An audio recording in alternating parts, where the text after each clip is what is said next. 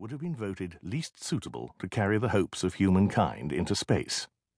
Arthur's university yearbook actually referred to him as most likely to end up living in a hole in the Scottish Highlands with only the chip on his shoulder for company.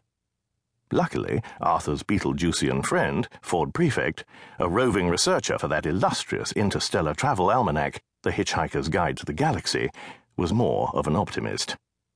Ford saw silver linings where Arthur saw only clouds, and so between them they made one prudent space traveller unless their travels led them to the planet Junipella, where the clouds actually did have silver linings. Arthur would have doubtless steered the ship straight into the nearest cloud of gloom, and Ford would have almost certainly attempted to steal the silver, which would have resulted in the catastrophic combustion of the natural gas inside the lining. The explosion would have been pretty, but as a heroic ending, it would lack a certain something, i.e., a hero in one piece.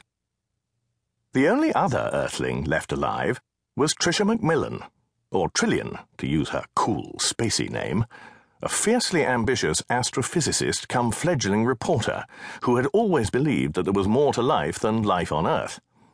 In spite of this conviction, Trillian had nevertheless been amazed when she was whisked off to the stars by Zaphod Beeblebrox, the maverick two-headed galactic president.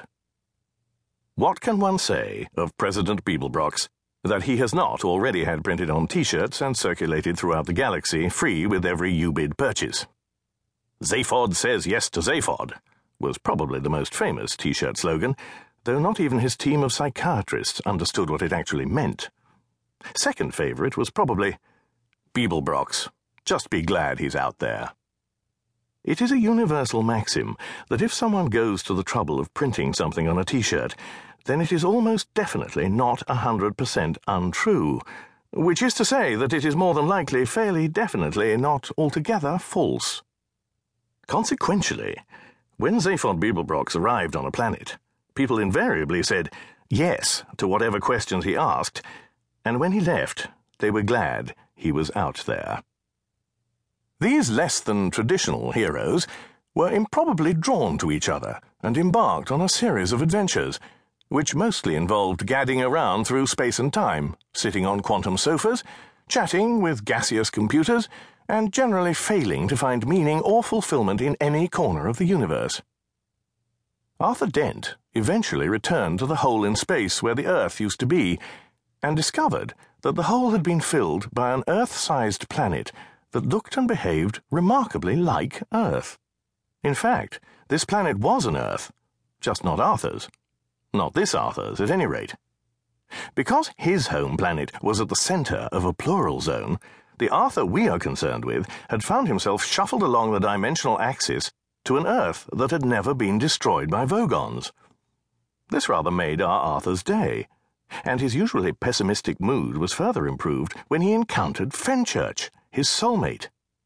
Luckily, this idyllic period was not cut short by bumping into any alternate universe Arthurs who may have been wandering around, possibly in Los Angeles, working for the BBC. Arthur and his true love travelled the stars together, until Fenchurch vanished in mid conversation during a hyperspace jump. Arthur searched the universe for her, paying his way by exchanging bodily fluids for first class tickets. Eventually, he was stranded on the planet Lamuella and made a life for himself there as sandwich maker for a primitive tribe who believed that sandwiches were pretty hot stuff. His tranquility was disturbed by the arrival of a couriered box from Ford Prefect, which contained The Hitchhiker's Guide to the Galaxy Mark II, in the form of a smarmy pan dimensional black bird. Trillian, who was now a successful newswoman, had a delivery of her own for Arthur, in the shape of Random Dent the daughter conceived with the donated price of seat 2D on the Alpha Centauri Red Eye. Arthur reluctantly took on the role of parent, but was completely out of his depth with the truculent teenager. Random stole the Guide Mark II and set a course for Earth, where she believed she could finally feel at home. Arthur and Ford followed to find Trillian already on the planet.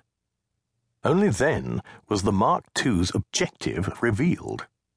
The Vogons irritated by the Earth's refusal to stay kaboomed, had engineered the bird to lure the escapees back to the planet before they destroy it in every dimension, thus fulfilling their original order.